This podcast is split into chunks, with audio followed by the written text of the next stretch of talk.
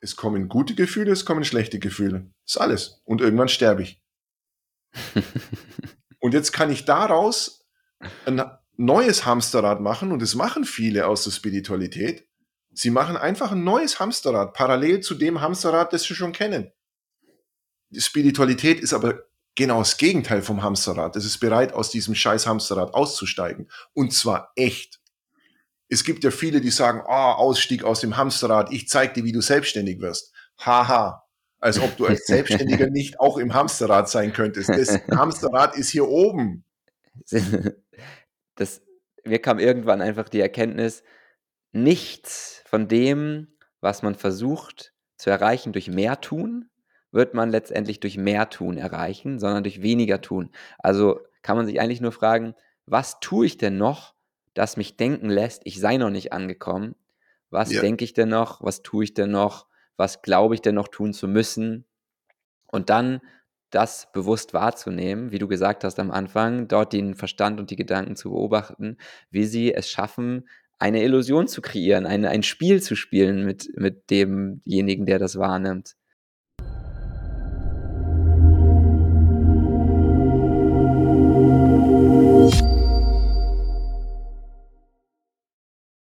Hallo und herzlich willkommen zu dieser Folge von Selbsterkannt. Ich freue mich richtig, richtig doll. Tatsächlich ist der Gast, den ich heute hier bei mir habe, ein Vorschlag meiner Mutter, die äh, großer Fan ist von Stefan Hine.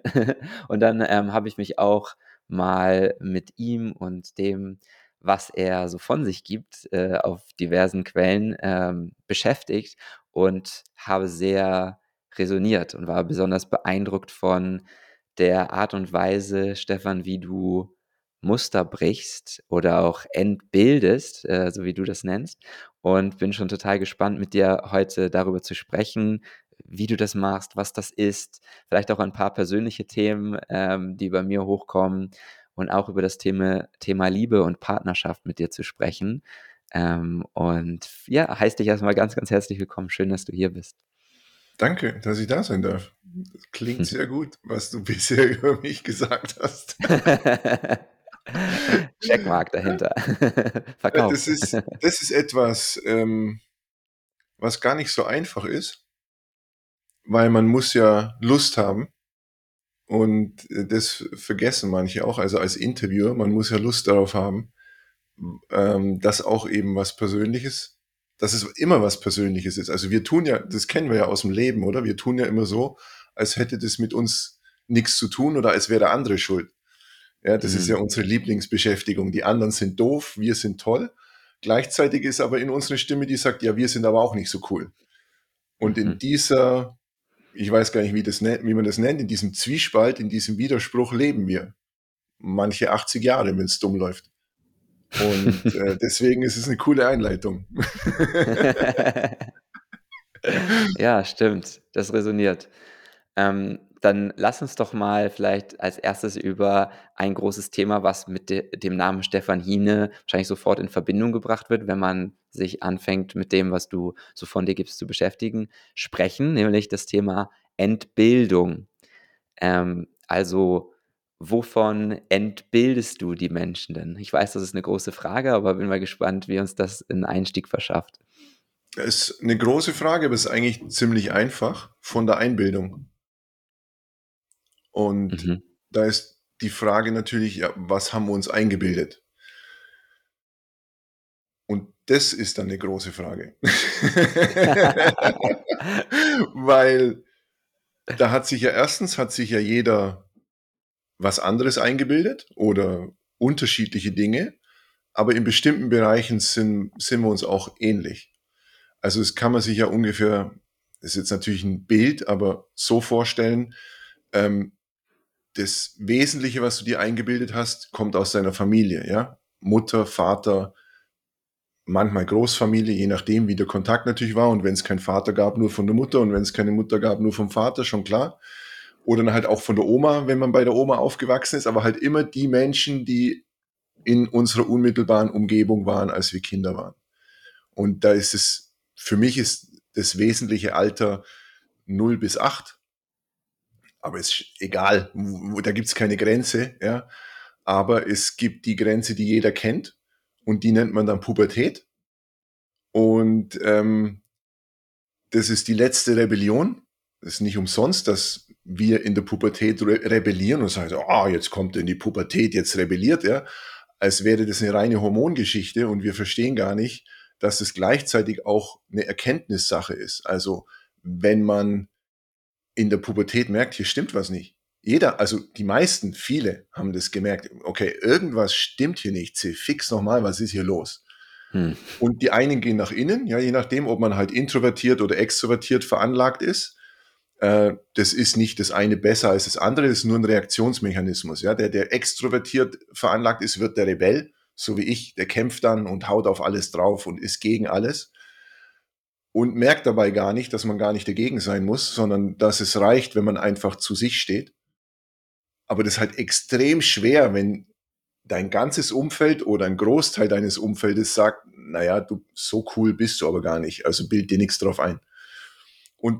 Da gibt's natürlich Nuancen in den Aussagen, das ist schon klar, also es gilt nicht für jeden, ich, da kann man nichts pauschal äh, behaupten, wie das für jemand in der Jugend war. Deswegen ähm, muss man immer vom Persönlichen ausgehen, wie es tatsächlich war und vor allem, was hängen geblieben ist. Weil manche Sachen bleiben ja gar nicht hängen. Die gehen an dir vorbei, die interessieren dich gar nicht und manches trifft dich voll. Und auf der anderen Seite sind halt die Introvertierten. Ähm, das ist nicht besser und nicht schlechter. manche denken, ah, du musst extrovertiert werden oder nee, sei, halt dich mal ein bisschen zurück. Ist total egal, das ist nur ein Reaktionsmechanismus. Das ist nicht so, dass man sagt, ah ja, der ist der ist brav, weil er introvertiert ist. Es gibt Menschen, die sind introvertiert und die sind überhaupt nicht brav in sich.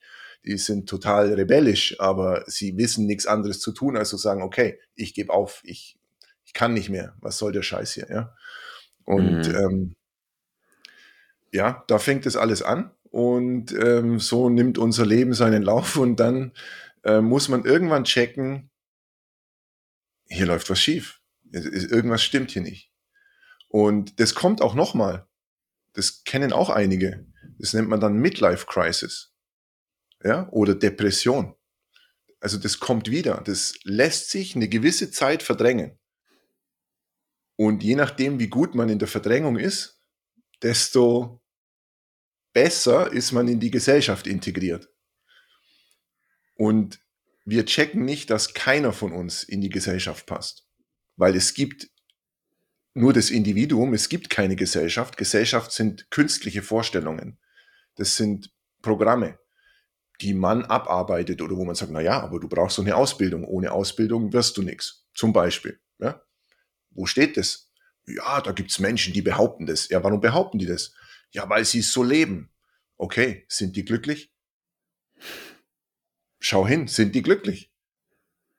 Und wenn du sagst, ja, dann folg ihnen. Dann sag, okay, geile Scheiße, der ist glücklich, der hat ein Diplom, der hat einen Doktor, der hat das, der hat einen Job, der hat eine Frau, der hat einen Hund, der hat ein Haus und der ist glücklich. Wirklich, treff dich mit ihm privat und sprech mit ihm und schau, ob der glücklich ist. Wenn er glücklich ist, geile Scheiße, mach das Gleiche, mach's ihm nach, ja? Hm. In den meisten Fällen wirst du herausfinden, dass die Menschen trotzdem nicht glücklich sind. Und da stellt sich die Frage, ja, woher kommt dann das Glück? Und Soweit ich das bisher in meinem eigenen Leben beobachten kann, kommt das Glück von der Entbildung der Einbildung. Sobald ich mich, mir nicht mehr einbilde, etwas zu sein, was ich gar nicht bin oder was ich gar nicht gern mache, und ähm, zu dem zurückkomme, was ich wirklich gerne mache, gibt es keine Frage mehr. Das ist nicht so, dass ich irgendwie mir denken muss, oh Gott, was soll ich machen in diesem Leben? Mir ist so langweilig oder scheiße, wie verdiene ich Geld?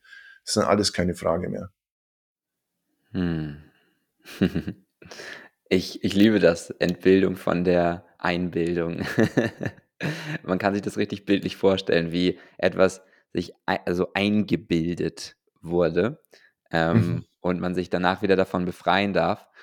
Und das hat auch sehr mit mir resoniert. Ich habe mich zum Beispiel auch in den letzten Wochen sehr viel so mit der äh, ähm, mit dem Schaffen Erschaffen von Traumata, ähm, beschäftigt. Und das ist passt ja auch sehr gut da rein, wie wir sozusagen so ein bestimmtes Bedürfnis haben dann vielleicht als Kinder in dieser Zeit, wie du gesagt hast, 0 bis 8 sagen wir jetzt mal. Und dann, äh, wenn das Bedürfnis nicht erfüllt wird, dann denken wir als Kinder ja nicht: ja, okay, dann ist wohl was an den anderen falsch, die mir das Bedürfnis nicht erfüllen, sondern wir denken, ja, ja, an mir ist was falsch, dass ich das Bedürfnis habe. Also brauche ich jetzt irgendeine Geschichte, die ich mir erzählen kann, damit ich das rechtfertigen kann, damit ich nicht denken muss, meine Eltern sind falsch oder, oder mein Bruder ist falsch, weil das wäre ja viel zu gefährlich, das zu denken. Dann, dann müsste ich ja damit sagen, ich lebe hier in einem falschen Umfeld und dann, mhm. wenn man das früher gemacht hätte, äh, als, als Höhlenmensch und in irgendwelchen Tribes, dann wäre man halt ausgegrenzt worden. Das mhm. heißt, jetzt sehe ich so das ähm, Zurückkommen wieder wie so eine, ähm, ja, so ein authentisch werden. Ich glaube, so nennst du es ja auch. Äh, du selber sagst ja auch, dass Authentizität eine dieser Werkzeuge ist, wie man wieder mehr zu sich kommen kann. Ähm, und dann stellt sich natürlich die Frage, wie werde ich denn äh, authentischer? Also ich habe jetzt diese Programmierung, diese Einbildungen. Jetzt muss ich ja irgendwie rausfinden, welche davon jetzt äh, weggehen sollen. Und da kann ich vielleicht irgendwie in meinen Schmerz reingehen, so die das angucken, was, was sich nicht gut anfühlt in meinem Leben oder was schlägst du davor? Naja, das ist etwas, was jeder bei sich selbst beobachten kann. Ist auch, könnte man sagen, ist komisch und auch blöd vielleicht, aber ähm, wann wirst du bereit für Veränderung? Das ist die Frage. Ja. Die muss jeder für sich beantworten. Hm. Ja. wenn alles cool läuft, wenn du von Anfang an ein superglückliches, erfolgreiches, zufriedenes, erfülltes Leben führst, dann suchst du nicht. Also gibt es ja keinen Grund. Es ist ja auch kein Fehler, in dem System, sondern das ist ja korrekt. Warum sollte ich nach was Besserem suchen, wenn ich schon glücklich bin? Wenn schon alles supi ist, gibt es keinen Grund zu suchen. Wir behandeln diesen Schmerz als Krankheit. Also wir denken, da läuft was falsch, scheiße, mir geht's nicht gut. Jetzt brauche ich eine Heilung, jetzt brauche ich jemand, der mir hilft oder äh, ein Mittel oder was auch immer, eine Übung, ganz egal was es ist ich brauche etwas oder jemand, der mich da rausholt. Was ja nur bedeutet, der mir hilft, weiterhin zu verdrängen. Das ist ja die einzige Möglichkeit. Das ist ja verrückt. Mhm. Tatsächlich müsste ich mich fragen, was ist denn so schlecht dran? Was ist so schlimm an dem Schmerz? Wenn ich den wahrnehmen kann, wenn ich den fühlen kann, komplett mit dem Schmerz sein kann, ohne mir zu denken, der muss weggehen. Das ist jetzt ganz wichtig, dass er möglichst schnell verschwindet. Das ist die klassische Reaktion unseres Egos. Wenn ich die nicht mehr habe oder wenn ich die habe und trotzdem dagegen gehe, in Anführungsstrichen, also sag, ja, okay, ich denke jetzt, es sollte weggehen, aber ich könnte ja auch mal den umgekehrten Weg gehen. In dem Moment kann das erste Mal in deinem Leben sich etwas verändern. Vorher kannst du nur die bestehende Verdrängung aufrechterhalten. Und mhm. das ist nicht, ja, aus meiner Sicht nicht hilfreich, aber ich habe den Schmerz auch gebraucht. Ohne diesen Schmerz wäre bei mir gar nichts passiert. Ohne die Frage, was soll der Scheiß hier, äh, und ohne diese komplette Bereitschaft, in, das war nur ein Moment. Das war nicht irgendwie, ich habe nicht vorher meditiert, ich habe mit Spiritualität nichts am Hut. Also null. Ich mache kein Yoga, ich gehe in keine spirituellen Gruppen, gar nichts, interessiert mich gar nicht. Es war ein Moment in meinem Leben, in dem ich das erste Gebet und bisher auch das einzige Gebet in meinem Leben gesprochen habe. Und das war keine Sprache, das war in mir, aber es war halt vollkommen eindeutig und klar, lieber Gott, ab sofort interessiert mich alles überhaupt nicht mehr. Ich will nur noch wissen, was soll der Scheiß hier. Und alles andere ist mir egal. Also das war in einem Moment ultimativ klar. Und man könnte sagen, wenn man es falsch beobachtet, könnte ich sagen, ab dem Zeitpunkt begann meine Suche, aber das stimmt ja nicht. Ab dem Zeitpunkt war meine Suche beendet nicht so, wie man sich das vorstellt, dass dann keine Probleme mehr gibt und, und alles easy peasy ist, sondern in dem Sinn, dass ab dem Zeitpunkt absolut hundertprozentig klar war, worum es geht. Und dass alles andere im Verhältnis zu dieser Frage nicht mehr relevant ist. Das heißt nicht, dass ich es nicht wieder verdrängen konnte. Ich konnte das. Also, und dann wieder mir Gedanken gemacht um meine Geldprobleme und ah, das ist ja auch blöd und scheiße und hätte ich kein Geld, hätte ich Geld, dann würde es mir besser gehen und diesen ganzen Schwachsinn.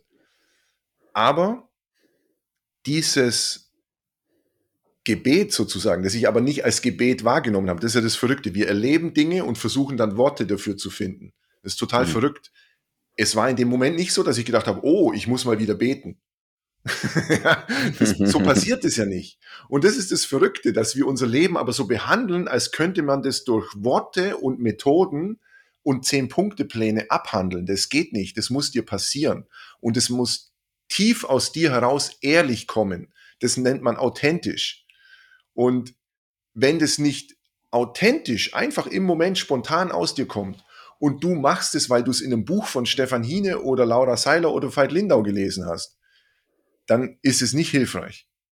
Dann ist es nicht das, was gemeint ist. Und das verstehen die meisten nicht. Die denken, sie können Spiritualität in Zehn-Punkte-Plänen abhandeln. Und das ist absolut ausgeschlossen unmöglich. Wird nie passieren. Und das war mein Vorteil. Ich hatte mit Spiritualität null am Hut. Und nach diesem Gebet war, lief alles wie auf Schienen. Das, ich kann das bis heute nicht begreifen, weil das kann man nicht machen. Ich habe Osho gefunden im Internet, war super traurig, dass den Typen nicht mehr gibt, weil ich wäre überall hingereist, wo der gerade lehrt. Das wäre mir scheißegal gewesen. Indien, Afrika, Asien, scheißegal. Mhm. Und dann habe ich gedacht, ja, okay, scheiße, der ist schon tot, aber jetzt suche ich jemand, der bei ihm war. Und so habe ich meinen Lehrer gefunden, er hieß damals Samapan, jetzt heißt er Soham. Und im ersten Satzang war einfach alles klar das war einfach alles klar. Das war kein, ich habe kein, ich war nicht erleuchtet und erwacht, wie, wie ich das gehört habe oder gedacht habe, dass das passiert. Aber es hat mein Leben ultimativ verändert. Aber nicht in dem Sinn, wie man sich das vorstellt, so dass ich ab dem Zeitpunkt auf Wolke 7 geschwob, geschwoben, geschwebt bin. Geschwebt, sondern, ja. ähm, sondern in dem Sinn, da ging der, da ging der Scheiß erst richtig los. Also so hm. richtig ich wollte dann plötzlich nach Gran Canaria und das kann ich mir bis heute nicht erklären, weil ich hab, hatte nie in meinem Leben Bock auf Gran Canaria. Und plötzlich war klar, du gehst jetzt nach Gran Canaria. Und ich so, ja, okay, ist ja offensichtlich. Also da gab es keine, da gab es kein, keine Lücke mehr zwischen dem Wunsch und also das, was man normalerweise hat. Man hat doch immer so, wenn man Wunsch hat, dann ist man jetzt ja. hier und denkt, ah, wie komme ich dahin? Ja, äh, Ticket kaufen, Flieger reinsetzen, hinfliegen, fertig. Also das ist, da ist, ja, du sprichst die Sprache nicht, du hast keine Arbeit, du hast kein Geld, egal, das ist nicht mehr relevant. Das heißt, es ist alles weggefallen, was wir normalerweise als Programm in uns haben. Und das war der Beginn von dem Abenteuer, die geilste Zeit meines Lebens, unfassbar. Ähm, ein Aussteigerleben geführt, ohne mich als Aussteiger zu fühlen das kennst du von den Reportagen, ja. Du schaust so eine Reportage auf Kabel 1 oder wo kommen diese La Palma Aussteiger irgendwo in Höhlen ja. am Meer lebend und so. Und ich denke mir so, nee, ich will keine Dreadlocks, nee, ich will nicht kiffen, nee, das ist alles nicht mein Ding. Bis ich gecheckt habe, das fühlt sich auch gar nicht so an, wie ich es in der Reportage sehe. Das fühlt sich vollkommen normal an und überhaupt nicht wie, oh Gott, ich habe kein Haus mehr, ich habe keine Wohnung und der ganze Scheiß. Hm ja, also das heißt, es war alles Krise. Das war dann 15 Jahre tiefste Krise. Die ganze Zeit. Kein Geld. Immer die Frage, wie soll ich überhaupt, wie soll ich das finanzieren? Das, es geht ja nichts. Und irgendwann komplett drauf geschissen, dass ich kein Geld habe oder wenig. Und das besser geht's nicht. Also für mich. wow, ja, das ist äh, eine sehr inspirierende Geschichte. Und ich kann mir vorstellen, was jetzt auch bei mir hochkam und vielleicht auch bei vielen Menschen, die das gehört haben, ähm, dass man sich fragt, ja, das ist das, was ich will, diese Klarheit, dieses, äh, da kommt was, so, äh, Gottes Eingebung, manche nennen es vielleicht auch ein Download oder wie auch immer man das nennen möchte, mhm. ähm, eine Eingebung. Und und dann äh, ist es völlig klar und es gibt keine Zweifel mehr. Zweifel mhm. ist ja auch so ein schönes Wort. Also ich entzweie mich. Es gibt den einen Teil und den anderen Teil und die kämpfen miteinander. Ähm, Und dann, das Ego möchte jetzt eine Methode dafür haben. Und ich fand es so schön, dass du gesagt hast, Spiritualität ist kein Zehn-Punkte-Plan und dass Spiritualität oft auch hinderlich sein kann, weil es dem Ego noch mehr Werkzeuge gibt, wieder zu kontextualisieren, wieder Geschichten um alles drumherum zu erzählen. Und das ist ja nicht das, was wir wollen. Aber wie ist diese direkte Art, dieser direkte Zugang? Wie komme ich diesem, dieser Klarheit näher, dieser Authentizität, könnte man vielleicht auch sagen? Boah, das ist die gute Frage. Keine Ahnung, weil das habe ich nicht gemacht. Also, es gibt dann für mich ein großes Missverständnis. Wenn du zu einem Lehrer gehst, also für mich war es so, ich bin zu einem Lehrer gegangen, weil das der erste authentische Mensch in meinem Leben war. Hm. Und der war für mich authentisch, obwohl er sich innerhalb des gleichen Satzangs oder spätestens verschiedener Satzangs selbst widersprochen hat. Der, der den Widerspruch erkennt, ist der Verstand. Oh, gestern hat er gesagt, so, heute, gestern grün, heute blau. Nein, nein, nein, nein, das geht nicht. Ja? Das ist der Verstand das zu erkennen scheint eine der schwierigsten Dinge für die meisten Menschen zu sein, die es überhaupt gibt. Für mich war das einfach, das war total klar. Das heißt nicht, dass mein Verstand weggefallen ist. Das heißt nur, ich konnte erkennen, wenn sich der Verstand mal wieder aufregt.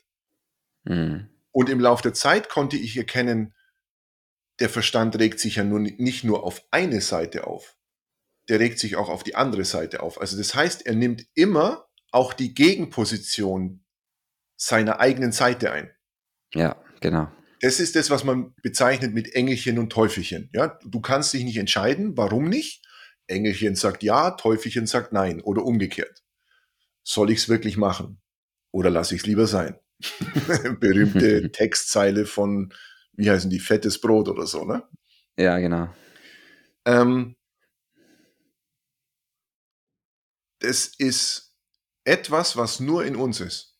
Das gibt's da draußen nicht. Aber wir tun so, als gäbe es diese Realität, weil wir sie so erleben. Weil wir zweifeln. Ja, wir sind entzweit. Engelchen und Teufelchen. Und wir denken immer noch, nee, nee, das Gute ist da draußen und das Böse auch.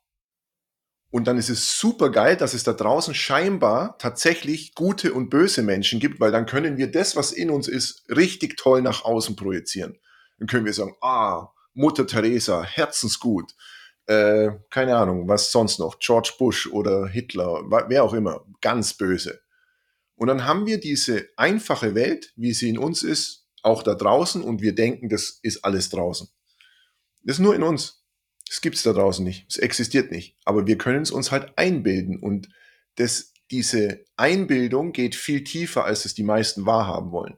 Das ist nicht nur so, ähm, ja, früher habe ich SPD gewählt, jetzt wähle ich CDU. Das ist nicht das, was gemeint ist. Es gibt nicht diese faktische Wahrheit im Sinn von, es gibt eine ultimative Wahrheit, wissenschaftliche Wahrheit sozusagen, ja, wo ich sagen kann, das ist richtig, das ist falsch. Geht, gibt's nicht, geht nicht. Absolut unmöglich. Es gibt nur was, was in dir ist. Was du von dir aus weißt, was gut ist und was du von dir aus weißt, was nicht gut ist oder was du nicht gerne tust. Und da musst du ehrlich werden und zwar nicht gegenüber anderen, was wir immer denken, so, ha, nicht lügen. Du belügst dich die ganze Zeit selbst. Wir belügen uns, uns selbst. Die ganze Zeit, den ganzen Tag. Weil wir so tun, als wären wir entzweit. Wir sind aber nicht entzweit. Wir sind eins mit verschiedenen Stimmen in uns. Das ist mhm. alles. und das ist unsere Einbildung. Ja, das gibt ja, äh, je, je intensiver, je krasser das Trauma ist, gibt es ja Menschen, die sogenannt schizophren sind. Multiple Persönlichkeiten. Das haben wir alle. Nur halt nicht in dem krassen Ausmaß, deswegen fällt es nicht so auf. Also wir leben in einer Freiluftirrenanstalt. Das ist nicht böse gemeint, das ist einfach, jeder ist traumatisiert. Außer du bist einer von den zwei, drei Menschen, die wahnsinniges Glück hatten und die besten Eltern aller Zeiten.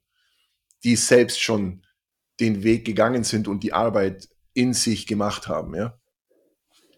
Und das mhm. heißt nicht nur, weil du, weil jemand spirituell ist oder auf dem spirituellen Weg, dass der seinem Kind keinen Scheiß mehr übertragen kann. Das ist auch gar nicht das Ziel. Darum geht's gar nicht.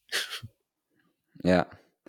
Ja, das finde ich total schön, was du gesagt hast. Das heißt, in dir, ähm, um in, in meinen Worten würde ich so beschreiben, ähm, ist Bewusstsein dafür entstanden, dass da diese Gedanken sind, die zum Beispiel bei deinem spirituellen Lehrer jetzt gesagt haben, oh, heute grün, morgen blau, äh, das kann ja nicht sein. Das hast du also erkannt und aus dieser Erkenntnis heraus, es gibt ja verschiedene Methoden, äh, wie man ehrlicher zu sich selber sein kann und wie man mehr zum Beobachter des inneren Spiels wird, als Mhm. so involviert zu sein und mit einem Teil identifiziert. Also eine gewisse Disidentifikation vielleicht auch mit den Teilen, die einen zweifeln lassen. Ähm, und würdest du sagen, das ist dann vielleicht ein Weg oder das war dann auch dein Weg zu mehr Authentizität, dass du das erkannt hast oder was, was ist dann passiert? Ja, das ist eindeutig das. Ähm, und die, jetzt ist die Frage, wie geht das? Und das geht nicht, das ist eine Unmöglichkeit. Das kann man nicht beibringen. Ich kann nur drüber reden.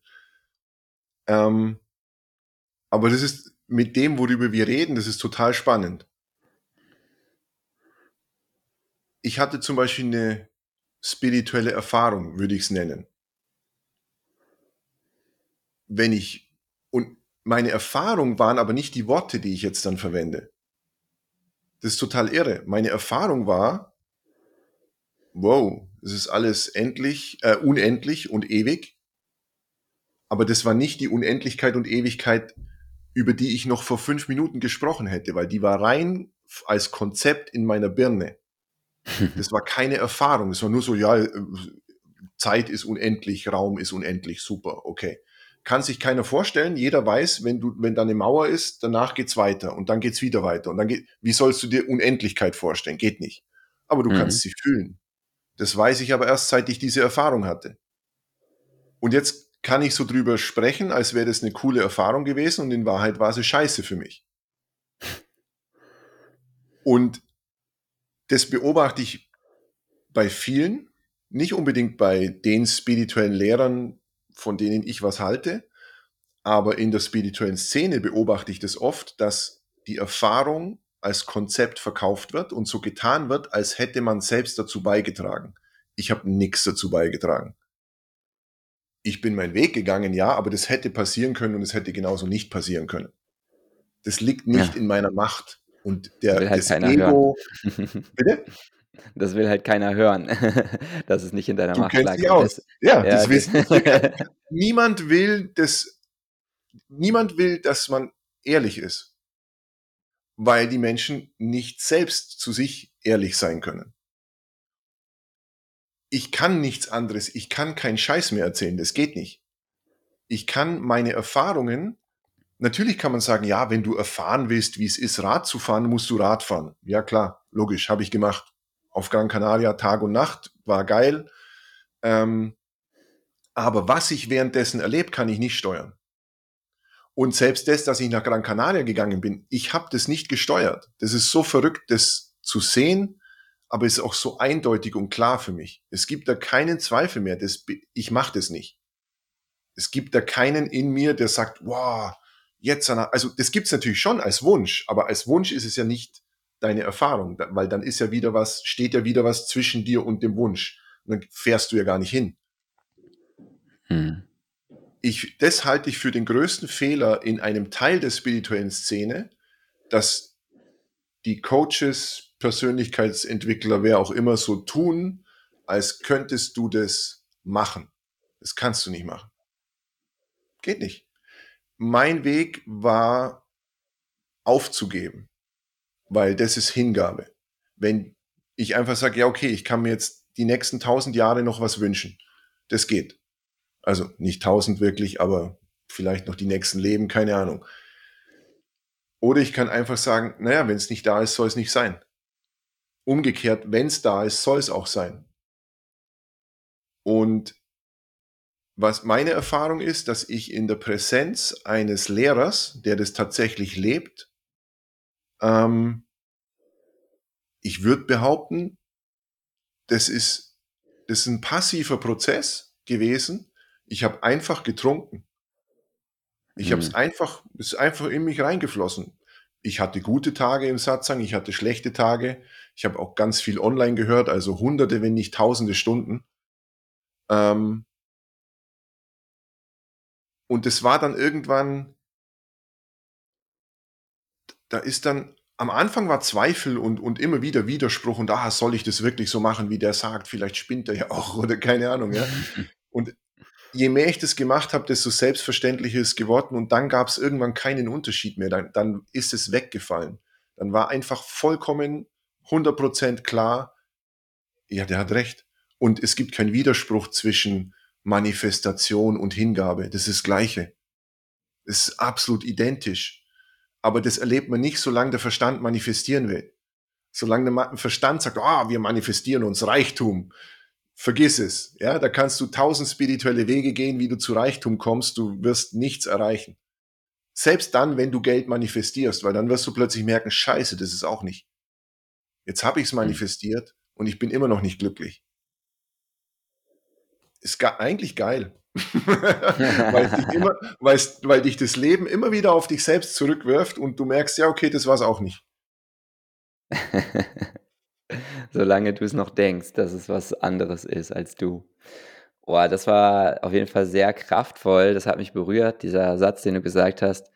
Ähm, Hingabe und Manifestieren ist ein und das Gleiche, ein und dasselbe. Ähm, das kann man auf jeden Fall mal sagen lassen. ähm, war das denn auch das, das hatte ich mich nämlich gerade noch gefragt, als du von deinem spirituellen Lehrer auch erzählt hast, war das denn auch so diese, diese Botschaft, dieses gib dich hin, gib dich hin, gib dich hin? Oder was würdest du sagen, war das, womit du dann auch so ein bisschen erst gekämpft hast und was dann dir immer mehr einfach zu deiner Wahrheit wurde? Ähm, seine wesentliche Aussage war, fühl dein Gefühl im Körper. Und es ist Hingabe. Das habe ich aber nicht gewusst. Hat er dich ausgetrickst? Sozusagen, ja, uns alle. Ähm, das ist was Faszinierendes. Diesen Satz hat er pro Satzang mindestens, ich weiß es nicht, 20 bis 100 Mal gesagt. Ich weiß es nicht. Habe nicht mitgezählt. Und auch da war schön zu erkennen. Der Verstand sagt, ja, jetzt weiß ich's. Langsam aber sicher habe ich es kapiert, ne? Ich bin ja nicht blöd. Wie oft willst du das noch sagen? Und das Gefühl sagt was ganz was anderes. Gefühlt ist es jedes Mal wieder reingelaufen und wieder reingelaufen und wieder reingelaufen. Das liegt einfach daran, weil der Verstand extrem stur ist. Der will sich nicht hingeben. Der will nicht sagen, ich gebe auf, ich lasse es ein, den ganzen Scheiß, den ich fabriziert habe über Jahre, den lasse ich einfach sein. Das ist das Letzte, was er tun wird. Du mhm. musst ihn also auf eine gewisse Art und Weise dazu zwingen. Also du musst, ähm, das ist das, was ich als Deprogrammierung bezeichne. Ähm, im, Im psychologischen Bereich heißt es, glaube ich, paradoxe Intervention. Du musst einfach etwas machen, was dem Verstand widerspricht. Also wenn der Verstand sagt, oh, ich habe so Angst zu springen, ich habe so Angst zu springen, musst du mal springen, Bungee-Jumpen zum Beispiel. Ja? Da habe ich aus eigener Erfahrung, vorher hätte ich das nicht gewusst. Ich hätte gedacht, der Flug ist geil. Stimmt gar nicht. Für mich war der Flug gar nichts. Für mich war der Moment, in dem man kippt und weiß, ich könnte noch zurück, aber jetzt irgendwann geht's nicht mehr. Also nur dieser Moment, wo du nicht mehr zurück kannst, da geht's ab in deinem Körper. Ja? Das ist der Moment, weil alles widerspricht dem, dass du da runterspringst, weil es könnte ja sein, du bist gar nicht angeleint. Und es könnte sein, das Seil ist zu lang. Also da gibt es so viele Möglichkeiten, dass es schiefgehen kann. Und du machst es trotzdem. Und das ist der Kick, dass du es machst, obwohl alles in dir sagt, nee, mach's nicht. Und beim Bungee-Jumpen verstehen wir das, vielleicht auch beim Fallschirmspringen. Ähm, aber, oder Achterbahnfahren, sowas in die Richtung. Aber im normalen Leben verstehen wir das nicht. Im normalen Leben folgen wir unseren Programmen, die sagen, nein, nein, das geht nicht. Du musst Abitur machen, studieren und dann geht's weiter aufwärts. Und dann merken sie plötzlich, wow, ich bin angekommen. Stimmt ja gar nicht. Merkt kein einziger. Ja, es geht ja weiter. Also es werden ja in der Schule hast du ja Klassen und das Ziel von jeder Klasse ist die nächste Klasse. Du wirst in einem Hamsterrad gefangen von Anfang an, weil das Ziel ist immer nur das, was danach schon geplant ist. Es gibt gar keine Freiheit, es gibt gar keine Möglichkeit der, der Entwicklung, dass du sagst, naja, Das Ziel von der dritten Klasse war, dass ich ausgestiegen bin aus der Schule, weil ich habe gemerkt, das ist scheiße. ja, das ist nicht vorgesehen. Ja, und was hast du dann, wenn du deine Schule abgeschlossen hast? Machst du eine Ausbildung oder studierst weiter? Was ist das Ziel davon? Ja, dein Diplom oder deine, deine Meisterprüfung oder was. Ja, und dann? Ja, dann fängt erstmal die Arbeit an und hat dann jemand das Gefühl, dass er angekommen ist. Keine einzige Sau. Niemand hat das Gefühl, dass er dann nach der Ausbildung, nach dem Studium angekommen ist. Dann geht das Gleiche ja innerhalb eines Unternehmens wieder los. Und dann willst du aufsteigen. Und dann willst du eben irgendwann Meister sein. Ja, und was ist dann, wenn du Meister bist? Gar nichts. Ja, und es wird einfach nicht zu Ende gedacht. Genau, es wird, es wird überhaupt nicht, also noch nie, wir können es noch nicht mal zu Ende denken, geschweige denn zu Ende fühlen. Uns mhm. ist nicht klar, dass da nichts mehr kommt.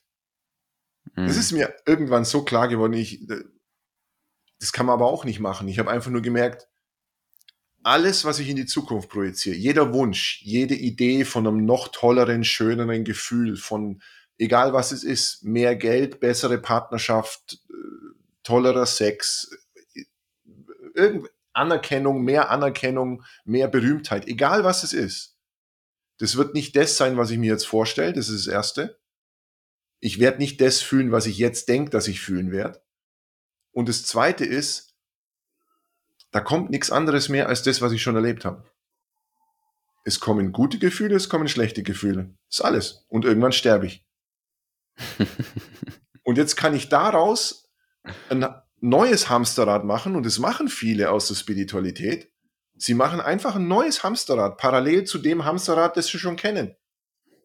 Die Spiritualität ist aber genau das Gegenteil vom Hamsterrad. Es ist bereit, aus diesem scheiß Hamsterrad auszusteigen. Und zwar echt. Es gibt ja viele, die sagen, ah, oh, Ausstieg aus dem Hamsterrad, ich zeig dir, wie du selbstständig wirst. Haha. Als ob du als Selbstständiger nicht auch im Hamsterrad sein könntest. Das Hamsterrad ist hier oben.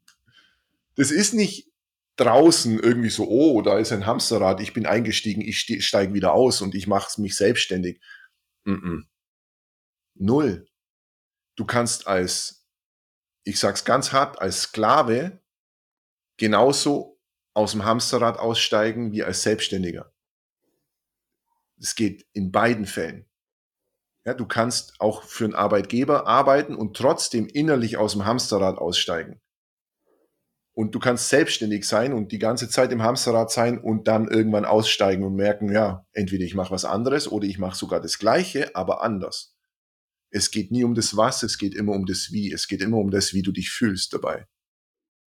Hm. Das Was ist so unbedeutend und das checken die Leute auch wieder nicht beim Thema Berufung. Das ist alles so krank, das ist alles so verquer, weil einfach dieser Scheißverstand in jedes Ding reingrätscht und immer sagt, ah, oh, Berufung, sehr geil, da machen wir was draus, wo wir Geld verdienen. Kann gar nicht sein.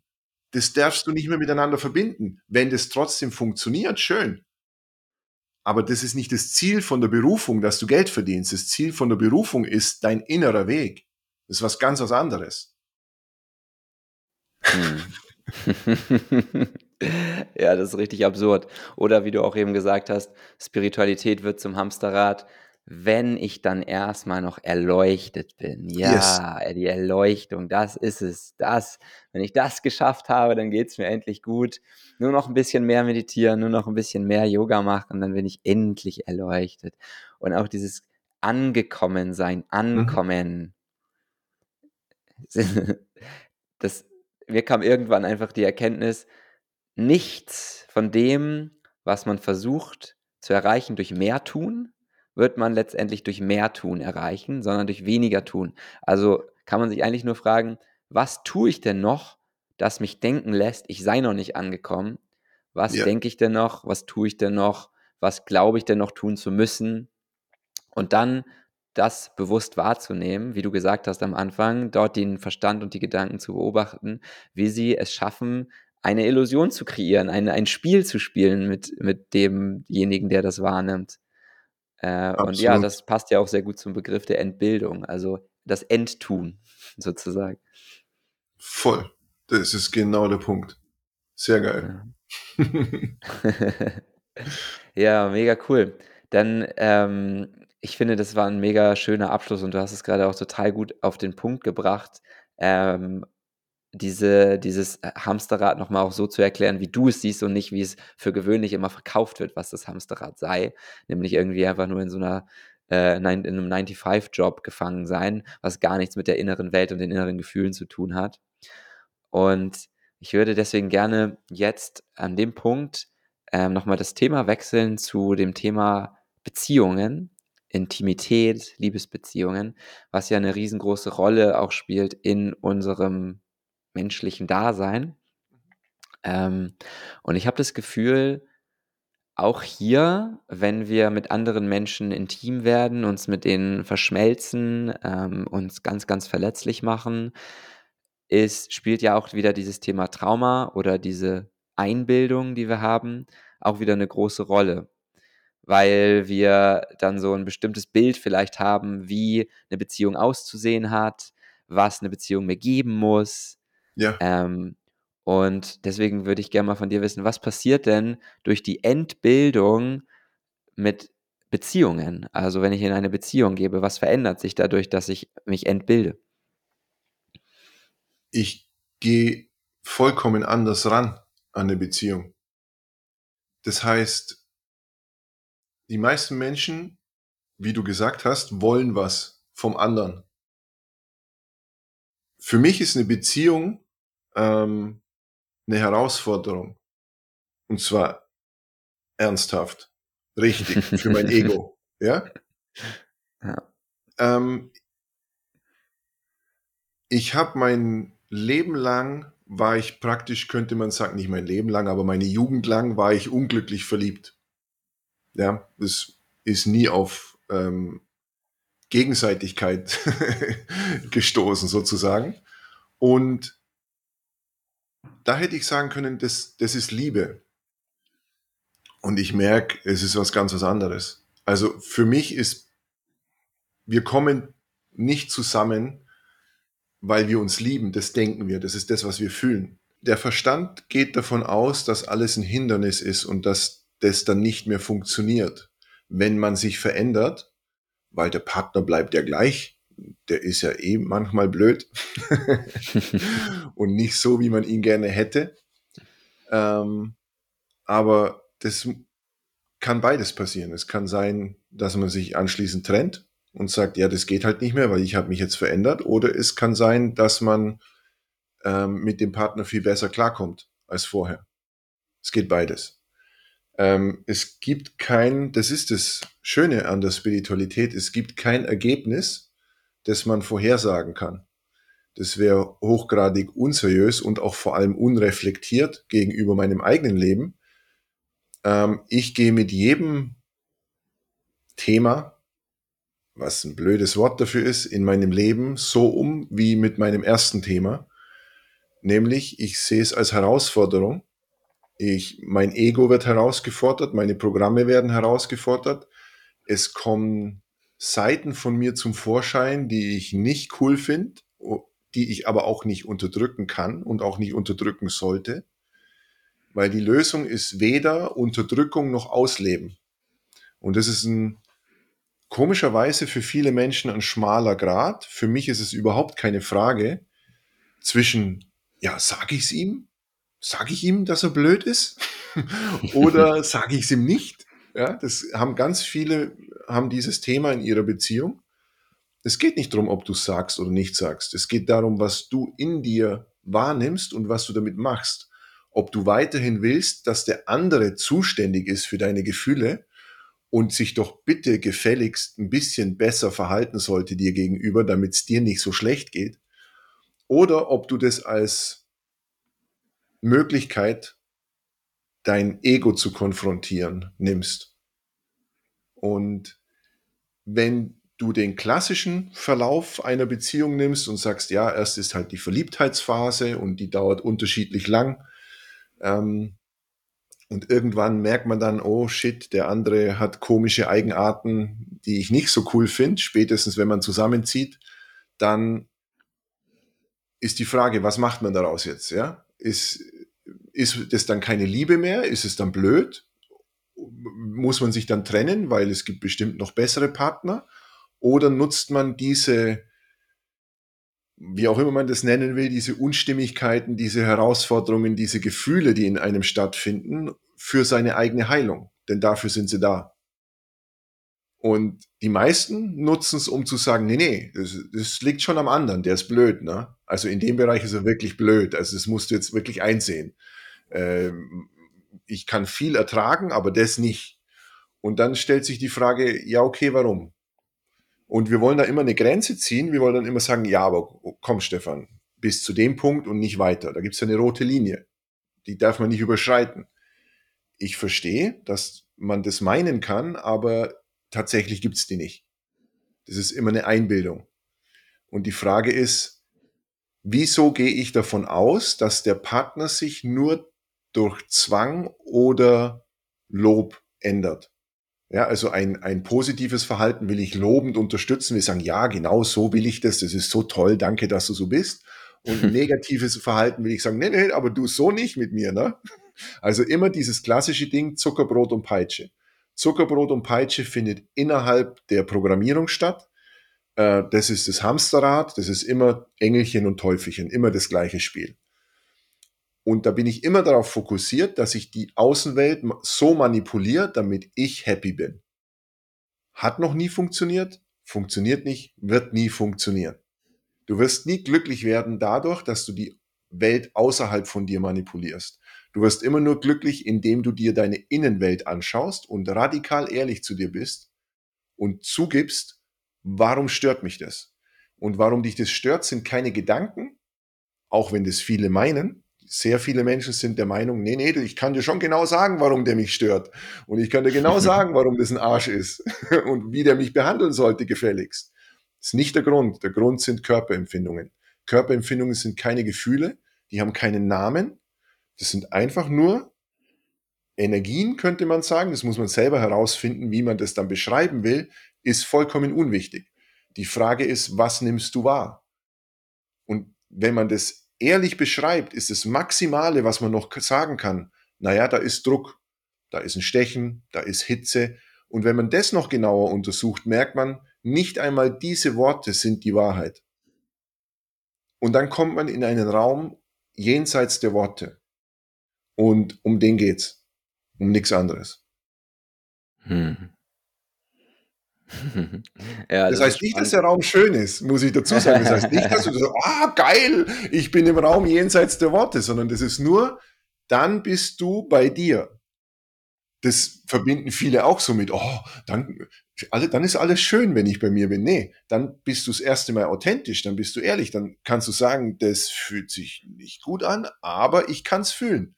Das heißt, ich sterbe dadurch nicht, ich kann das jetzt wahrnehmen und jetzt kann ich da mal komplett in dieses Gefühl hineinsterben.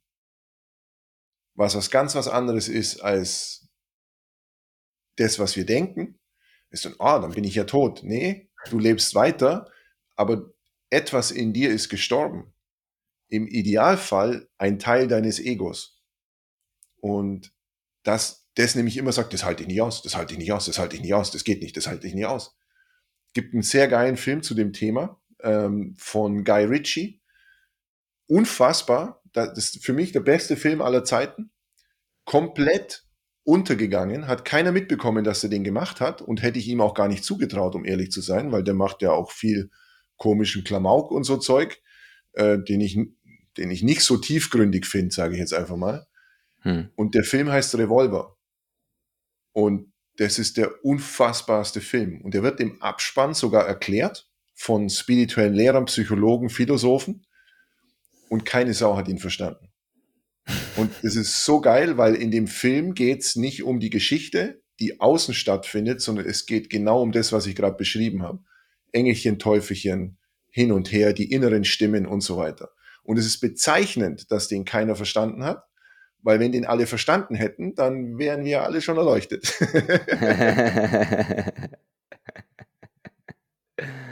ja, den ziehe ich mir rein, kenne ich noch nicht. Danke für der die Empfehlung. Das ist der absolute Hammer. Ich bin, jetzt, ich bin jetzt sehr gespannt. Ich kann jetzt das Gefühl von Gespanntheit in meinem Körper wahrnehmen. ähm, und ich finde es auch total spannend, dass du dieses Thema genannt hast, äh, weil das ist genau mein Beziehungsthema gewesen in meiner letzten Beziehung das heißt, wir können jetzt hier auch mal ein bisschen Persönlichkeit mit reinbringen. Ähm, diese, ich, ich habe so bei mir festgestellt, ich habe ähm, alles mit Wachstum gerechtfertigt. Also alles, was passiert ist, wo mein Verstand dann so gesagt hat, ja, so geht's nicht oder so, ähm, habe ich dann immer gesagt, ja, nee, Moment mal, du bist doch hier, du bist doch der spirituelle Yannick, du willst doch hier wachsen. Ähm, das ist schon okay, dass das jetzt passiert. Du nimmst das jetzt mal als eine Wachstumschance. Mhm. Und das hat natürlich auch manchmal sehr gut funktioniert. Ich wurde getriggert ähm, mhm. und die Gefühle kamen, ich habe sie beobachtet, ich bin reingegangen, hey, welche Geschichte erzähle ich mir eigentlich, dass diese Gefühle passieren und wie fühlt sich das Gefühl in meinem Körper an, so wie du es gerade beschrieben hast. Ähm, und dann bin ich auch zu dem Punkt gekommen, wie du jetzt gesagt hast, äh, es gibt doch irgendwo so eine rote Linie. Jetzt, jetzt leide mhm. ich doch so sehr. Ähm, woher weiß ich denn jetzt eigentlich, wann wäre es einfach viel besser, schöner, was auch immer, mir eine andere Partnerin zu suchen, bei der mhm. ich zwar auch manchmal getriggert werde, aber nicht die ganze Zeit, so dass ich nicht irgendwie so darin untergehe, weil ich habe ja auch noch andere Lebensbereiche und klar, ich kann jetzt 100 Prozent meiner Beziehung widmen und ganz viel, es ist ja auch immer mit Anstrengung verbunden, wie du gerade gesagt hast und ähm, ich denke, jedem, für jeden Menschen ist dieser Messgrad ja auch woanders. Manche brauchen sehr viel Harmonie, andere Menschen sagen, geil, gib mir mehr davon, ich will, ich will, ich will äh, sterben, ich will da reinsterben, wie du so schön gesagt hast. Ähm, und da bin ich so ein bisschen daran äh, verzweifelt, da haben wir wieder das Wort Zweifel, ähm, wie ich das für mich selber rausfinden kann. So, ähm, und ich glaube, so geht es vielleicht auch vielen anderen Menschen. Es ist eine unfassbar gute Frage. Das Problem daran ist, es kann dir keiner abnehmen. Das ja. kann keiner für dich entscheiden. Da kann dir keiner sagen, ja, aber jetzt reicht's wirklich. Also schau mal, ne, die, jetzt hat sie dich geschlagen. Jetzt wird's Zeit. ja. Weil ähm, ich, ich kann es gar nicht richtig begründen. Erstens, jeder ist individuell. Der eine hat da seine Schmerzgrenze, der andere ganz woanders ja, dem, beim einen müssen erst, keine Ahnung, Flaschen durch die Wohnung fliegen und beim anderen ist schon beim ersten schrägen Blick reicht es. Es gibt etwas, was sehr verwirrend ist oder sein kann, und es ist Klarheit. Verrückterweise. Wir kommen, der Verstand hat keine Lust zu warten, bis etwas klar ist. Klar ist es nicht aufgrund Gedanken, also der Verstand will durch Gedanken Klarheit erzeugen. Tatsächlich erzeugt er dadurch das Gegenteil, weil du zu jedem Gedanken immer auch das Gegenteil denken kannst. Das ist ganz einfach. Byron Katie hat daraus sogar eine Methode gemacht. Ja, einfach mhm. um den Verstand zu verwirren und zu sagen, kannst du dir sicher sein? Nö, natürlich nicht. Wenn du die Frage ehrlich beantwortest, musst du immer sagen, einen alten Scheiß weiß ich. Und so funktioniert der Verstand. Er kann immer beide Positionen einnehmen. Das heißt, solange du versuchst, mit Durchdenken zu Klarheit zu kommen, kommt keine Klarheit. Kann nicht sein, sondern genau das Gegenteil. Es kommt Verwirrung. Zweifel. Oh, soll ich, soll ich nicht, soll ich, soll ich nicht in dem Moment, in dem Klarheit da ist, gibt es keine Frage mehr.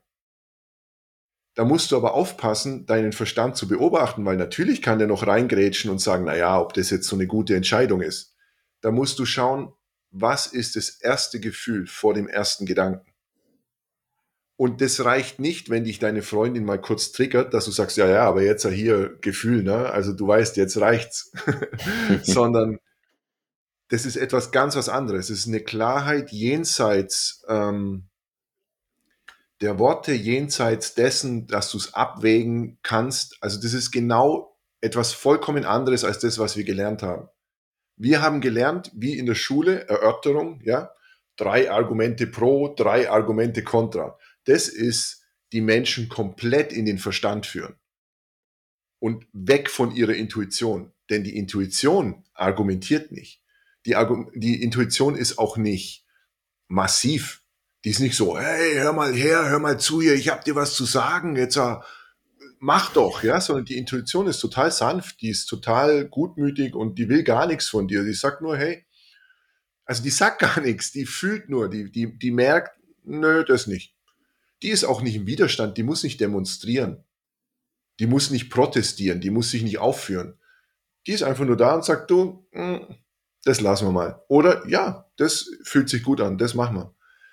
Und dann kommt der Verstand, erst hinterher. Wir tun immer so, als hätten wir die Intuition verloren. Wir haben sie nicht verloren. Wir haben die Intuition überdeckt mit unfassbar vielen Gedanken. Vom Prinzip her nicht in dem Sinn gar nicht mit Gedanken, sondern mit unserem Fokus. Das heißt, die Gedanken sind da. Gedanken können auch da sein. Ich sage, ah, pro, contra, pro, contra. Die Frage ist, wer gibt dem die Aufmerksamkeit? Wer lenkt seine Aufmerksamkeit ausschließlich auf die Gedanken? Oder überhaupt auf die Gedanken? Wer nimmt die so wichtig? Und hm. das, der Teil, der das macht, den kann keiner beschreiben, das checkt auch keiner, das kann man nicht in Worte fassen. Das bist du. Und du hast, oder ich, ja, ich habe die Gewohnheit, meinen Fokus auf die Gedanken zu legen. Das ist eine Gewohnheit, die kann ich im Laufe der Zeit ändern. Und ich ziehe meinen Fokus von den Gedanken ab, indem ich ihn auf irgendetwas anderes lege. Das ist eigentlich die einzige Übung, die es gibt, die einzige spirituelle Übung, ist die, den Fokus abzuziehen von den Gedanken. Weil die Gedanken können dich immer verarschen, fehlleiten. Die, die können gar nichts entscheiden. Es ist absolut unmöglich, dass die Gedanken jemals wa was zu deiner Zufriedenheit entscheiden. Das geht nicht. Mm. ja, fühle ich total. Vor allem, die drehen sich auch so im Kreis und die, mhm. ähm, die haben ja auch diese, diese Eigenschaft, der Verstand so, stabilisierender Gedanke, wieder ein destabilisierender Gedanke, wieder ein stabilisierender Gedanke, wieder ein destabilisierender. Das ist ja einfach nur der, der Tanz die ganze Zeit. Und dann guckt man sich so den Tanz an und denkt so, wann hören die wohl jetzt endlich mal auf zu tanzen? Und auf einmal ist so einer da und der ist es dann so. Das ist es dann so, die Entscheidung. Man wartet auf das, was niemals passieren wird.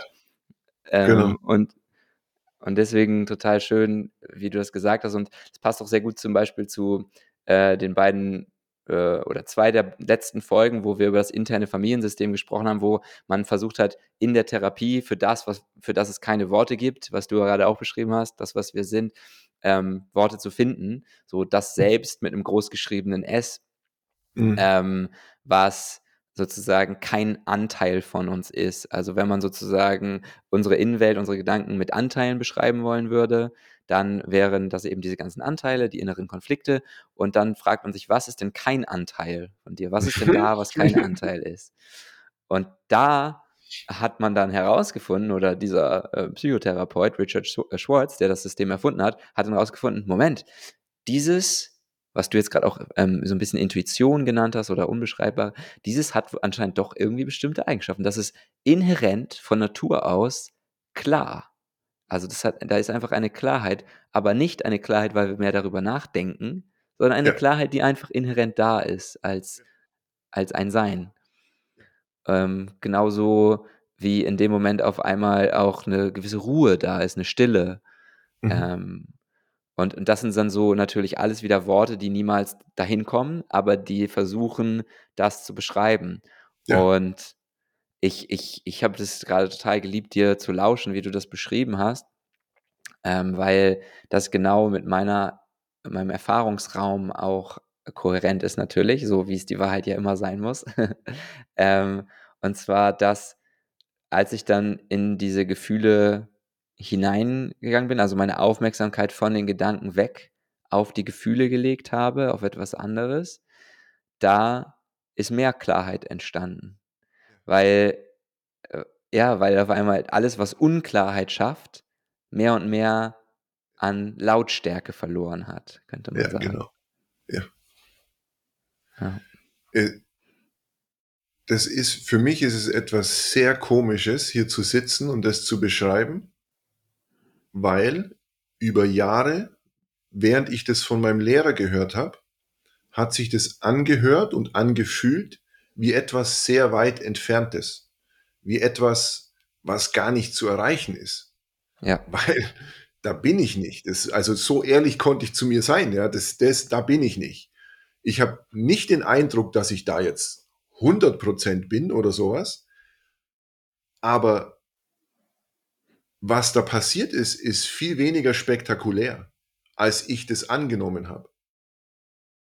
Es ist nicht das, was sich der Verstand vorstellt, während er das noch hat und während diese Programme ablaufen und während die, der komplette Fokus auf diesen Programmen ist. Das andere ist viel einfacher, natürlicher und für mich heißt nicht, dass es andere nicht andere geben darf, für die das spektakulär ist, aber für mich extrem unspektakulär. Extrem einfach, kein Wow, ich schwebe die ganze Zeit oder irgendwie sowas, sondern einfach nur, ja, ist so einfach. Ich brauche noch nicht mal drüber nachdenken. Und in diesem Zustand nehme ich die Welt dann auch ganz anders wahr.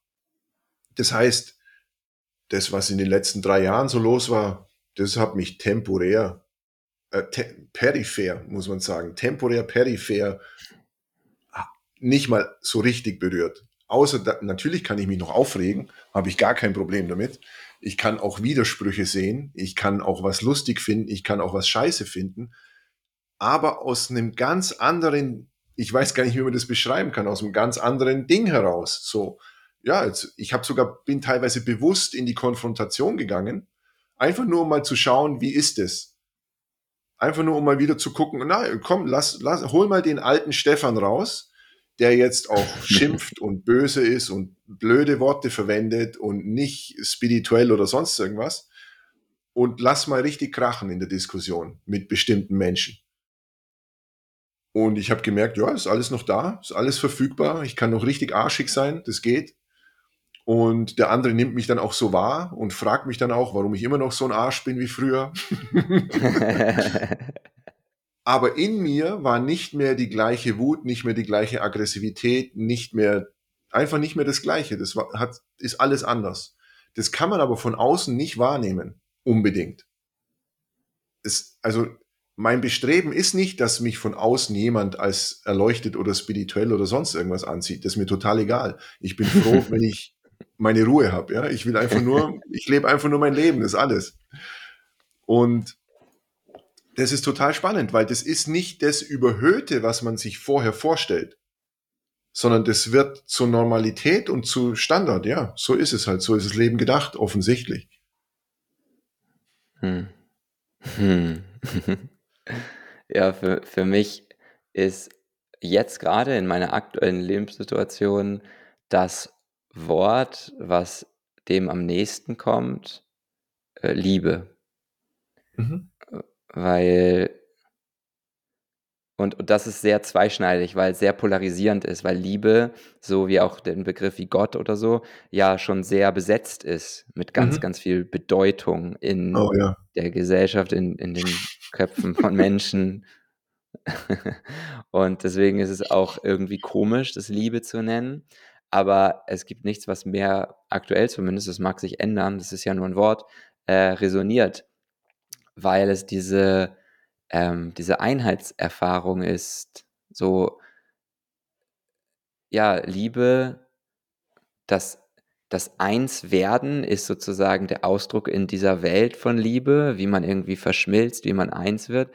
Und das sich als eins wahrnehmen mit dem, was passiert, ist dann die Liebe sozusagen in ihrem Ausdruck, wie sie sich zeigt hier in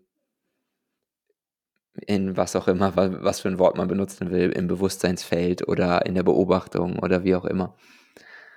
Und ähm, ja, ich, deswegen äh, finde ich es auch spannend, wie es dieses ganze Leben, du hast am Anfang so gesagt, irgendwann habe ich so die Entscheidung getroffen, ich, es geht jetzt hier einfach mir nur noch darum, was ist das hier eigentlich? Also worum geht es hier? Worum geht es hier? Ähm, und dann ist diese Klarheit bei dir eingetreten. Und ja, dann, wenn ich mir die Frage stelle, worum geht's hier, dann denke ich so, ja, es geht ums Lieben oder ums Liebe sein, Mhm. darum mit dem, was ist, eins zu sein und das kann man natürlich auch als Hingabe beschreiben, so wie du gesagt hast. Mhm. Also und und deswegen habe ich vorhin auch so gesagt, ich habe das ich fand es so schön, wie du gesagt hast, Hingabe ist manifestieren, weil wenn das beides eins wird, dann verschmilzt, dann, dann verschmilzt das in Liebe, wenn man, wenn man sieht, oh, Hingabe und Manifestieren ist ja das Gleiche. Das Einzige, was getan werden muss, ist, mal nicht dem Verstand zu glauben, dass er eine Geschichte erzählt, es sei es sei anders. Ja, voll. Es gibt bei Manifestation etwas sehr Schräges. Und jeder, der schon mal eine Manifestationsanleitung oder eine gute Manifestationsanleitung gelesen hat, weiß das. Aber es wirkt sich nicht aus.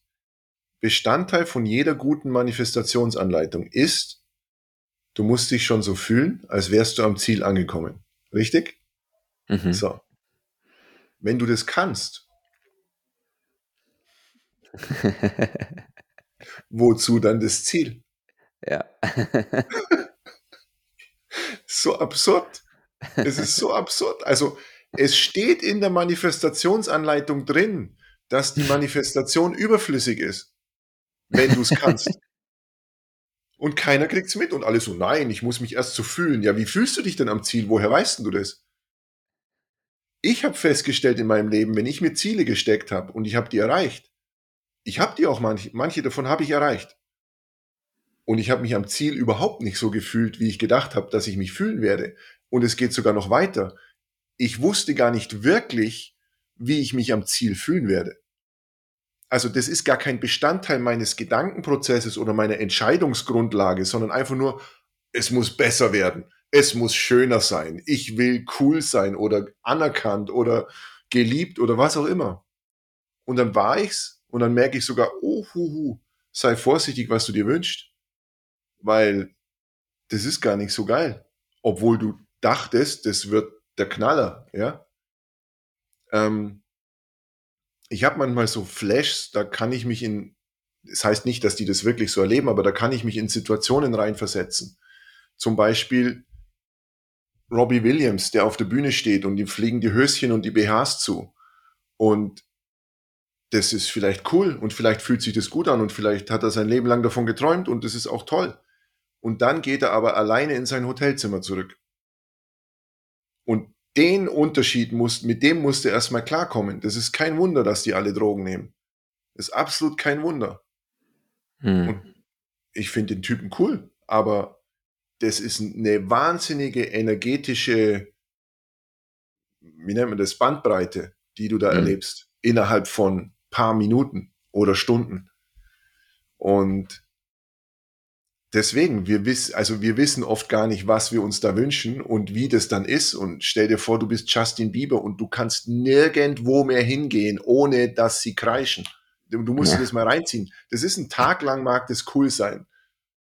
Am dritten Tag geht's dir auf den Sack und du willst einfach nur noch deine Ruhe. Und die haben diese Menschen nicht mehr. Also, mhm. das ist so verrückt mit unseren, wie wir unsere Träume, Wünsche, Hoffnungen in, ein, in eine Außenwelt projizieren, die gar nicht cool ist, die wir gar nicht toll finden, wenn wir sie erreicht haben. Es ist, also da könnte ich ja. Stunden drüber reden, weil das ist alles ein Missverständnis. Es ist einfach ein riesengroßes Missverständnis, unser Leben. so, nein, darum geht's nicht. Vergiss es. Lass auch die Idee los. Ah, nein, ist auch kein guter Wunsch. Nee, sein lassen. Egal, vergiss es. Das war auch ein schöner Satz von Osho, den hat äh, Osho meinem Lehrer gesagt, als er ihm von seinem Satori berichtet hat. Dann hat Osho drei Worte gesagt. Forget it immediately. Und das war, es hat Samapan öfter erzählt und es hat mich immer wieder berührt, weil eben, es geht nicht um die Erinnerung, es geht nicht darum, da nochmal hinzukommen. Du hast es erlebt, cool, fertig. Ja, Großes Ja. so ein Erlebnis hatte ich auch mal in einer ich hatte so eine Meditation und es war auch wow, so: „Oh, da ist nur noch das Sein. Oh, baden im Sein.“ Und dann so nächste Meditation: „Ja, jetzt gehe ich wieder in das im Sein baden. Jetzt gehe ich da wieder hin. Was habe ich noch mal letztes Mal gedacht? Ich mache die gleiche Meditation an wie wie damals. Das wird super, das wird super.“ ah, warum komme ich denn da nicht hin? Warum komme ich da nicht hin? Und dann sagt er sogar, Adyashanti in der Meditation sagt er sogar, kein Mal ist wie das andere. Vergiss, vergiss die andere, vergiss die Meditation, vergiss die Erlebnisse, vergiss die Erinnerung. Sie, sie bringt dich weiter weg. Sie bringt dich weiter weg. Weil in dem Moment, wo es passiert ist, war keine Erinnerung, war nichts. Das hatte damit gar nichts zu tun. Deswegen vergiss es. So Und geil. Ja, Richtig geil.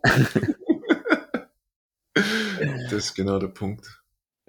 Ja, ja, und die, dass wir, dass wir die Erwartungen und die Wünsche haben, die uns ja auch, äh, Eckart Tolle spricht ja auch viel davon, immer aus dem Jetzt herausbringen. Mhm. Also man kann sich natürlich nicht aus dem Jetzt herausbringen, das geht ja gar nicht.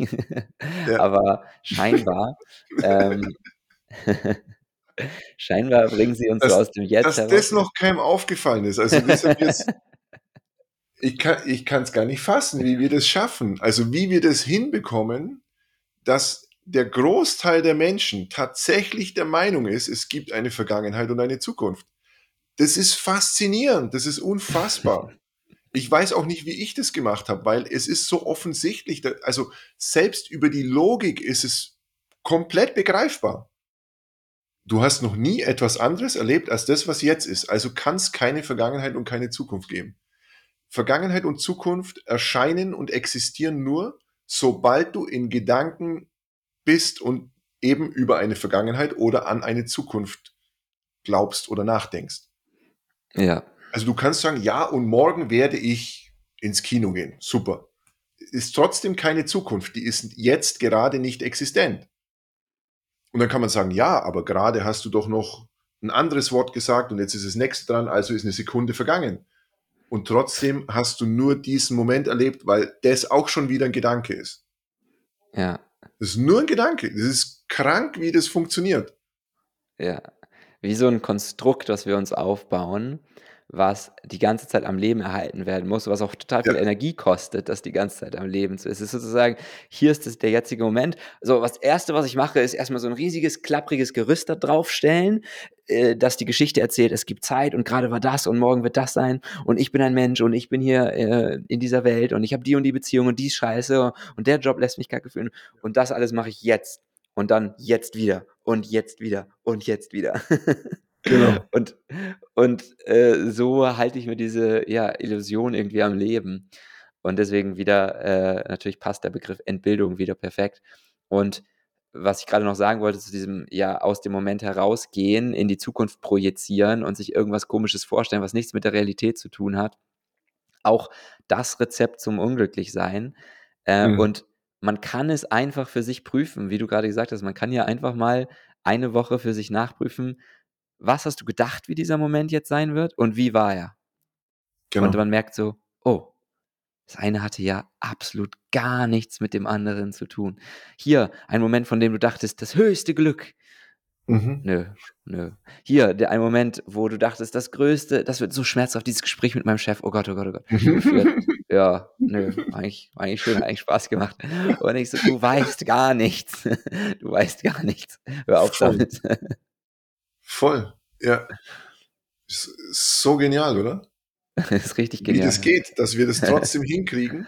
Also eigentlich ist es ja so, trotz besseren Wissens, was der falsche Begriff ist, man müsste sagen, trotz besserer Erfahrung, weil wir es erfahren haben, glauben wir trotzdem noch an das, was uns der Verstand erzählt. Wir haben es aber schon anders erfahren. Es war nicht so. Und wir haben immer noch Angst. Ja, also, blödes Beispiel, du hast Angst vor Polizei.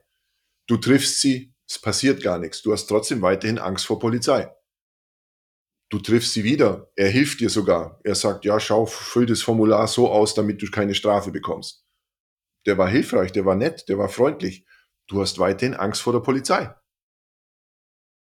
Und das ist so irre, das zu sehen, dass wir die Muster wiederholen, wieder bessere Erfahrung.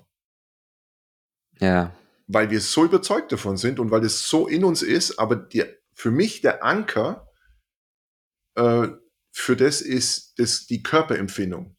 Das ist der Anker, auf den immer wieder alles zurückläuft und warum der Verstand dann anspringt, um zu sagen, oh Gott, oh Gott, das will ich nicht. Wie kann ich das vermeiden?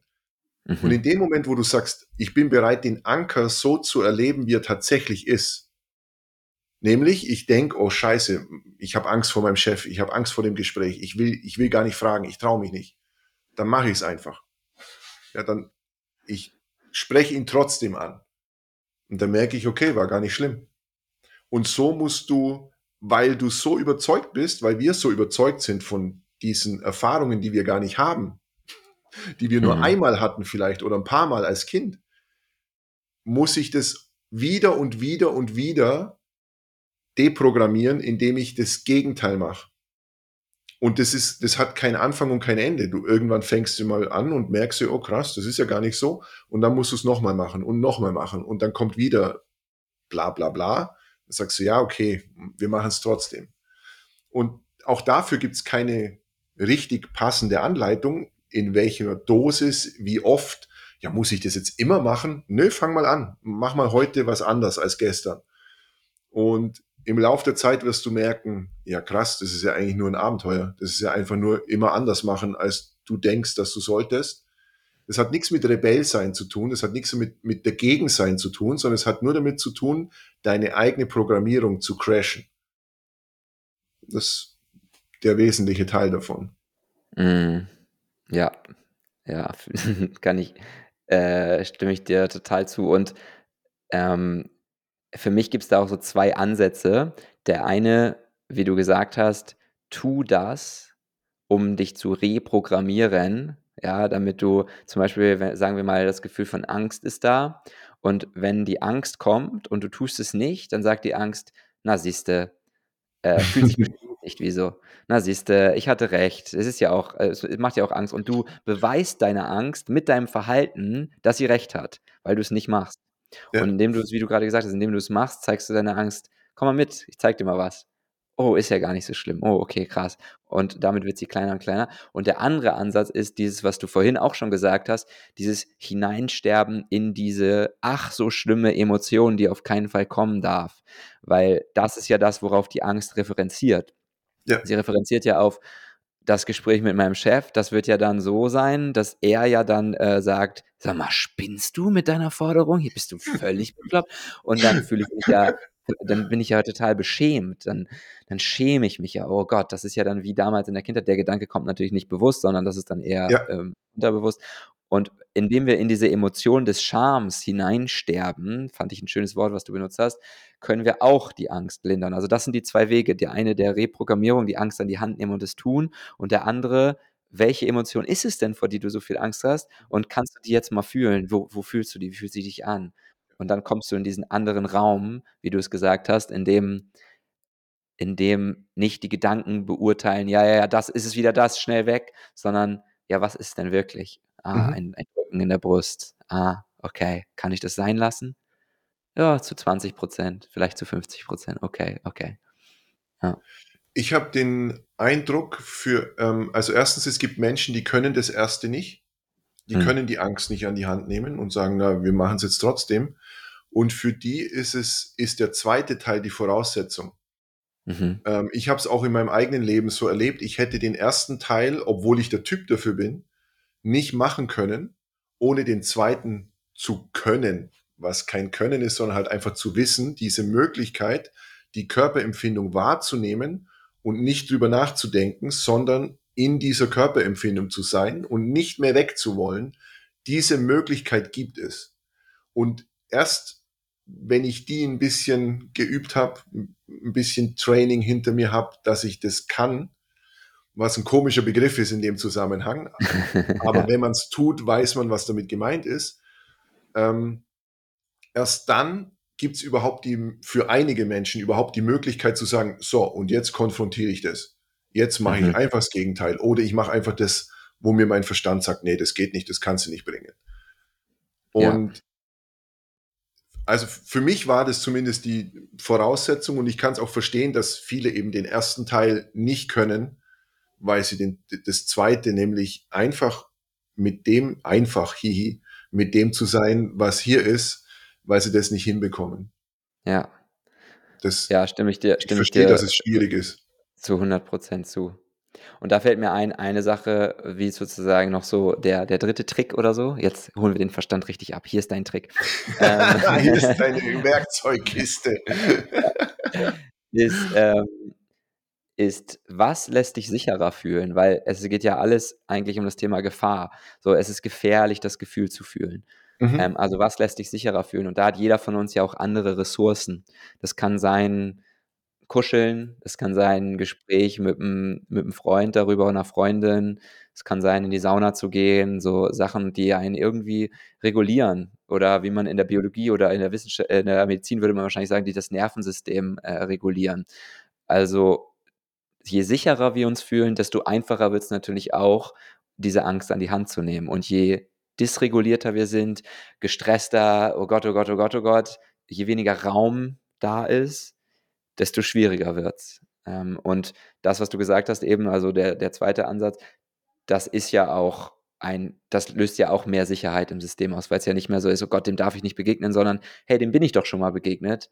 War Mhm. doch gar nicht so schlimm“, so. Ich habe also, ich verstehe das mit der Regulation und ich möchte es auch nicht ähm, ich möchte nicht sagen, dass es gar nicht sein kann oder dass es nicht funktioniert. Ich merke nur und noch anders gesagt, bestimmte Menschen brauchen das unbedingt. Ich vermute, dass es mit der Intensität des Traumas zu tun hat. Mhm. Weil du kannst nicht einfach also, geht schon. Manche Menschen ist es einfach passiert, die sind einfach aus'm Trauma rausgefallen und haben plötzlich nicht mehr gewusst, wer sie sind. Ja, je nachdem, wie man's erlebt, ist es cool oder nicht cool. Manche wollen dann wieder zurück. Äh, die hätten dann ganz gern ihr Ich wieder. Und, ähm, was mir auch so ging, was meine Erfahrung tatsächlich ist, ähm, für ich bin nicht der Typ für dieses Ding mit Regulation, weil ich merke, dass für mich da immer 'n Anteil mit dabei ist, die Außenwelt muss noch was machen. Also, ich brauche ja dann den Freund dazu oder die Mhm. Freundin oder die Umstände, dass es halt sanft geht, der Übergang. Und ich habe gemerkt, kriege ich nicht hin. Also, über die Außenwelt kriege ich's einfach nicht hin. Es geht irgendwann ging es bei mir nur noch um meine Innenwelt.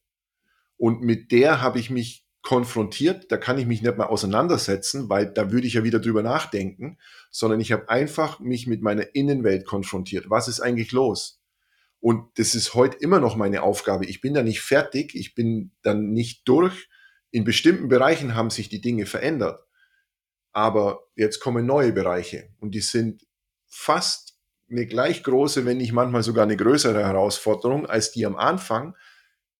Ich kann's jetzt nur, weil ich schon Übung habe. 20 Mhm. Jahre oder so. Nicht ganz, noch nicht 16, 17. Übung Und macht den Meister. Genau, das ist für mich der entscheidende Punkt. Also, ich ich kann nicht sagen, ich bin durch mit irgendwas. Ich merke nur, bestimmte Sachen kommen einfach nicht mehr. Das heißt aber nicht, dass es nicht in 10 Jahren nicht wieder noch mal dran sein kann. Das weiß ich nicht. Und es Mhm. gibt immer Herausforderungen für mich. Also, es hat nicht aufgehört. Ja, das ist auch noch mal schön, dass du das gesagt hast, ähm, weil das noch mal wieder dem, äh, Verstand den Wind aus den Segeln nimmt, äh, zu sagen: „Ja, aber dann am Ende habe ich ja keine Herausforderung mehr“, so wie der Stefan. Ach shit, Stefan hat ja auch noch Herausforderungen. Na gut, okay, dann muss es wohl irgendwas anderes sein. Ja. Ja, richtig schöne Worte und ich würde sagen, dass, ähm, wir jetzt auch aus Respekt deiner Zeit und meiner Zeit auch 'n Abschluss finden, ähm, dieses Gesprächs. Und ich kann aus tiefstem Herzen sagen, dass es mir ultra viel Freude bereitet hat, dich, äh, heute hier online zu treffen, mit dir zu sprechen. Ähm, in meinem Körper merke ich das wie so 'ne Art Vibrieren und Wärme, die so ausstrahlt. Das ist total schön, ähm, deine deine Präsenz zu spüren, mit dir zu sprechen und zu sein. Und deswegen danke ich dir von ganzem Herzen, dass du dir die Zeit genommen hast heute. Super Hm. gern. Und ich fand deine Fragen einfach genial. I da ich ich habe einfach gemerkt, dass du da wirklich drin bist. Und das ist Mhm. 'n ich kenne den Unterschied. Ich fühle den. Und das ist was ganz was anderes, weil wenn du Fragen aus'm Verstand formulierst, ist es was anderes, wie wenn du Fragen aus tatsächlich aus dem jetzigen Moment selbst wenn Erinnerung damit verbunden ist, das ist ja das Lustige, was man was der Verstand nicht versteht. „Ah, der Stefan hat doch gesagt, es gibt keine Vergangenheit.“ Ja, aber du kannst dich trotzdem erinnern. Aber du Mhm. kannst sogar in der Erinnerung in dem Gefühl sein oder halt im Kopf. Und das ist 'n wahnsinniger Unterschied und den fühle ich bei dir. Und das Mhm. i das so so sollten wir uns eigentlich treffen. Das ist die schönste Begegnung, die es gibt für Menschen. Und dann macht's auch Sinn, Menschen zu treffen. Wenn ich Mhm. Menschen treffe, damit ich ihnen mein Leid erzähle und sage, wie schlimm alles ist, nicht so hilfreich. Ja, das stimmt. Ja, danke dir für die lieben Worte. Das das berührt mich sehr. Und, ähm, dann zum Abschluss vielleicht noch mal, du hast 'ne Webseite, stefanhine.de. Mhm. Ähm, was gibt's so für Möglichkeiten, mit dir in Kontakt zu kommen oder zusammenzuarbeiten? Oder wenn das jetzt resoniert hat heute, äh, was tue ich als Mhm. Zuhörer oder Zuhörerin? Die einfachste ist, äh, es gibt die Aufwach-Quickies kostenlos, äh, jeden Tag E-Mails, ähm, unter aufwachquickies.de auch, aber auch auf stefanhine.de verlinkt. Es die kommen täglich, jeden Morgen in der Früh um Mhm. 4:49 Uhr, äh, gibt's ein Zitat. Und, ähm, es gibt auch die Aufwachmedizin, die ist unregelmäßiger, ähm, auch auf aufwachmedizin.de. Und dann gibt's auch 'n paar, äh, Angebote wie die Audio-Quickies zum Beispiel. Da erz ähm, erzähle ich dann jeden Tag etwas zum Tageszitat. Also, zum Aufwach-Quickie gibt's dann auch 'ne Ah, Audio cool. dazu, die kann man bestellen. Und ich mache Retreats und Intensiventbildung passenderweise. Das ist aber also, es ist wirklich sehr intensiv. Das sind 40 Tage im Jahr, 4 mal 10 Tage, äh, in Arco in Italien am Gardasee. Und ja, noch einige Retreats, Frühlingsretreat, Herbstretreat, solche Sachen. Und das Ah, ist das, was cool. mir also, ich merke wirklich den Unterschied, das ist ganz krass. Ich mache auch Online-Intensiventbildung, aber ich merke den Unterschied zwischen 10 Tage, 4 mal 10 Tage sogar live vor Ort. Und na ja, je wir treffen uns jeden Sonntag. Das muss erstens natürlich jeder selbst entscheiden, wie das für einen am besten passt und, äh, auch was man sich leisten kann natürlich. Aber ich merke einfach diese Live-Geschichten, das ist meins. Mhm. Also, sowohl online live. als auch offline, aber vor Ort ist ist einfach 'ne andere Nummer. Ja, ja, das stimmt. Ja, cool. Das, äh, verlinke ich dann hier unter dem Video, äh, in den Shownotes beziehungsweise im YouTube, ähm, Beschreibungsbereich. Und ja, damit, äh, entlasse ich uns beide mal aus dem Gespräch. Danke dir von Herzen, ähm, dass du heute hier bist. Danke, danke, danke.